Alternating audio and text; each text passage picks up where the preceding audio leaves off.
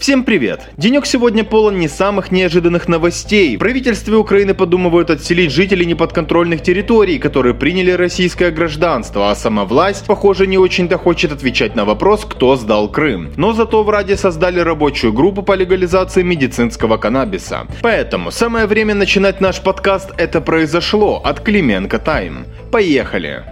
Начнем мы опять же не с самых хороших новостей по востоку Украины. В команде президента Зеленского походу определились с тем, что же делать с жителями неподконтрольного Донбасса, которые получили российские паспорта, если регион вернется под власть Украины. Если кратко, либо сдавайте паспорта, либо уезжайте из страны, либо переселяйтесь в специально отведенные места. Короче, все тот же чемодан-вокзал Россия, только более дипломатично. Речь об интернировании, что согласно признанному определению является принудительным задержанием задержанием, переселением или иным ограничением свободы передвижения, устанавливаемым одним государством по отношению к гражданам другого государства. Причем, судя по предлагаемому решению, его продвигают не только в контексте Донбасского, но и в контексте крымского кейса.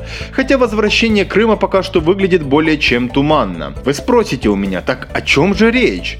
А о том, что 5 ноября в Раду из Кабмина поступил законопроект номер 4327 о внесении изменений в некоторые законы Украины относительно упорядочения упорядочивания вопросов, связанных с военнопленными и интернированными лицами в особый период на 5 страниц. Уточню, это правительственный законопроект, а не законодательная инициатива отдельного нардепа. 6 ноября документ направили в комитеты Рады, 9 ноября он был подан на ознакомление. В случае, если он пройдет комитеты, министр обороны предоставит его в Раде. Так, а что это за документ и как он связан с Донбассом и Крымом? Объясняю. Документ предлагает принудительное отселение граждан государства, которое угрожает угрожает нападением или осуществляет агрессию против Украины.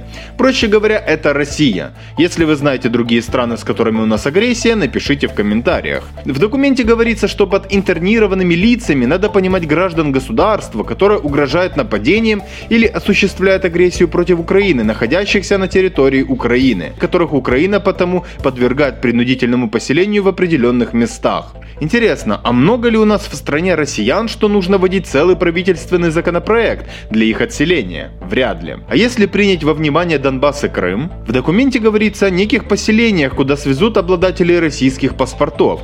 Не хочешь жить в подобном концлагерном гетто, сдай паспорт и откажись от российского гражданства, ну или вали со страны. При этом таких граждан будут выявлять СБУшники, а задачи по обеспечению сбора, сопровождения, охраны и содержания таких людей хотят возложить на Генштаб ВСУ. Такие же полномочия возлагаются на центральные органы исполнительной власти, отдельные правоохранительные органы и на местные государственные администрации. Кстати, в документе есть части, упоминающие как раз Донбасс и Крым. Цитирую. По согласованию с центральным органом исполнительной власти, обеспечивающим формирование государственной политики по вопросам временно оккупированных территорий Донецкой и Луганской областях и временно оккупированной территории Автономной Республики Крым и города Севастополя, в порядке, установленным законодательством, определяют места для принудительного поселения интернированных лиц, организуют и осуществляют мероприятия по их содержанию в особый период в соответствии с нормами международного гуманитарного права. Как вы, друзья, поняли, решение радикальное, даже очень. Но вот честно, как вы себе представляете картину, когда людей как скот будут свозить в какое-то гетто? По-моему, уважаемый Кадмин, вы там охуенно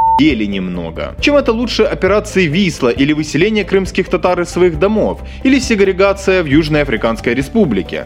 Знаете, к чему это приведет? Как минимум к шквалу публикаций сюжетов на неподконтрольных территориях и в России. Кстати, при поиске в Google слова «интернирование» вам первыми выпадают именно концентрационные лагеря. Вряд ли эта инициатива вызовет бурное желание у жителей неподконтрольных территорий вернуться в Украину, не находите? Интернирование в принципе могут использовать только государства, которые ведут диалог по возвращению территорий, форсировано из позиций силы. К чему оно для Украины? Для нас непонятно. Аргумент в переговорах? Ну, не самый удачный. Кстати, раз уж мы говорим о Донбассе, есть и вторая новость. Знаете, сколько Украине может понадобиться лет для полной реинтеграции Донбасса по мнению вице-премьера Резникова? 25. Об этом он заявил в ходе онлайн-встречи с еврокомиссаром по вопросам гуманитарной помощи и кризис-менеджмента Янезом Ленарчичем. Цитирую. «Мы понимаем, что у нас впереди похожий путь, и я не боюсь признать, что полная безопасная реинтеграция в Украине, а это в том числе и завершение разминирования, займет не менее 25 лет. По нашей оценке, интеграция может произойти гораздо быстрее. Достаточно прекратить обесчеловечивание Донбасса, прекратить рассказы о лишении прав голоса, а также не рассказывать о том, что Донбасс – это раковая опухоль. И это я уже молчу о дискриминационных законах по отношению к русскоязычным украинцам и о разгуле радикалов. С таким подходом даже через 50 лет ничего не получится. Или вам там по кайфу выслушивать, какие вы мрази? Если да, мне кажется, вам пора собирать чемоданы, покинуть кабинеты и никогда не появляться в медиаполе. Раз уж мы заговорили о чемоданах, то пора перейти к следующей новости. И грех не рассказать вам о распуске Рады. Так, глава фракции «Слуга народа» Давид Арахамия говорит, что сейчас нет ни юридических условий, ни конституционных оснований для распуска этого созыва. И добавляет, что монобольшинство есть, решения принимаются, правительство работает. Ну да, видели мы вашу работу, товарищи. Также Арахамия отмечает, что разные партии на местных выборах, цитирую, увидели какой-то рост и поняли, что им это выгодней эту тему, так сказать, качать, и они это качают. Понятное дело, что перевыборы слугам ни к чему. Нужен ли распуск, например, офису Зеленского? Ну, это вопрос. С одной стороны, да, они могут получить менее разнородную и более управляемую фракцию, но вот будет ли она больше 225 человек? Я сомневаюсь. Расклады могут поменяться с точки зрения невозможности проголосовать какое-либо решение одной фракции, хотя этой возможности иногда нет и сейчас.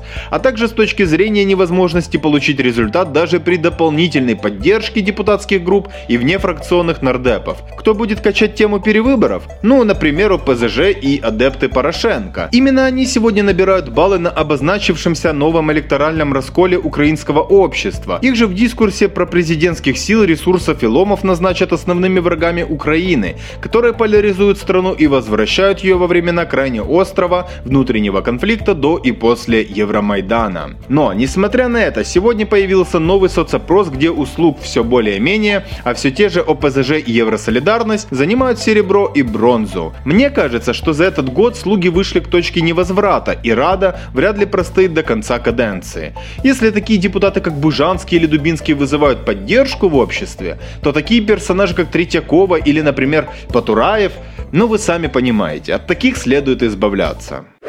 А теперь еще раз вернемся к вопросу неподконтрольных украинских территорий, а конкретно Крыма. Оказывается, Генштаб ВСУ во время правления Порошенко уничтожил документы о событиях в Крыму 2014 года, а Турчинов не отдавал приказ на защиту полуострова от России. По крайней мере, такие громкие заявления сделал экс-начальник Генштаба ВСУ Владимир Замана в интервью Гордону. Что касается документов, которые были уничтожены, то речь идет о тех бумагах, которые касались распоряжения руководства страны и ВСУ ВСУ в период ситуации в Крыму весной 2014 года. По утверждению Замана глава Минобороны не имел права их уничтожать, а значит это была разнарядка сверху, чтобы или скрыть свою бездеятельность, или скрыть свой умысел. Что касается Турчинова, Замана и его защита делали запрос в Генштаб, чтобы ведомство предоставило информацию о письменном приказе Пастора на применение оружия в Крыму. Речь идет о том приказе, о котором ранее сам говорил Турчинов, и вот как отвечает Генштаб. Вместе с тем в Главном оперативном управлении Генерального Генерального штаба Вооруженных сил Украины отсутствует информация относительно того,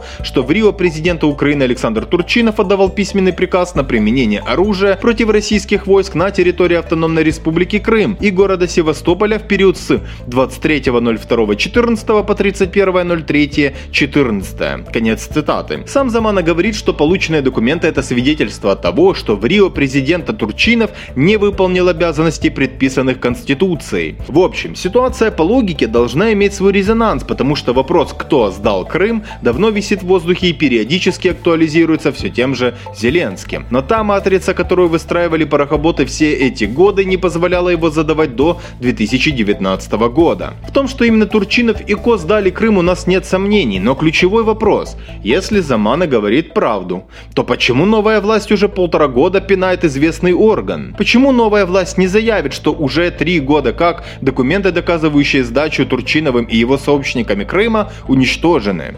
С целью скрыть их от преступления? Это так тяжело расследовать? Скажите мне. Я скажу так. С учетом сегрегации, в кавычках, неправильных украинцев и с динамикой разрешения проблемы потерянных регионов, вряд ли при Зеленском что-то поменяется. И да, бездеятельность – это тоже преступление, за которое придется отвечать, поймите меня правильно. Да и если, не дай бог, каким-то хитроумным образом к власти вернется Порошенко, то он вас гладить по головке не будет. Примерно то же самое, если на трон сядут представители бело-голубого лагеря. Действуйте. А теперь поговорим о по-настоящему важных темах – о травке. В Раде создали рабочую группу, которая будет работать над законопроектом о легализации медицинского каннабиса в Украине. Об этом заявил глава фракции «Слуга народа» Давида Рахамия. Цитирую.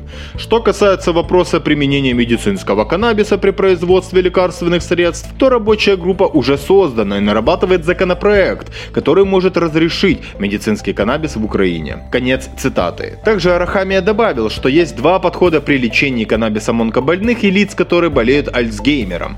Первое – это экспорт готовых лекарств на основе медканнабиса. Второй – это импортозамещение препаратов. И раз пошла такая гулянка и легалайз, скорее всего, будет, то лучше выбрать меньшее зло, то есть импортозамещение. Это обеспечит новыми рабочими местами и создаст собственное производство. Но вряд ли это понравится западным партнерам, чего только стоит их реакция на закон о локализации машиностроения. Но сама тема и ее риски по-прежнему вызывают у нас нас огромную массу вопросов. И да, легализация медицинской травки это первый шаг на пути легализации рекреационной травки, то есть такой, которую любят отечественные растаманы. Шутки ради, я уже представил, если Украина станет конопляной сверхдержавой. Будет потешно. Но в целом пропаганда наркотиков и любые послабления их продажи, в результате которых они окажутся в более свободном доступе, чем сегодня, мы решительно осуждаем.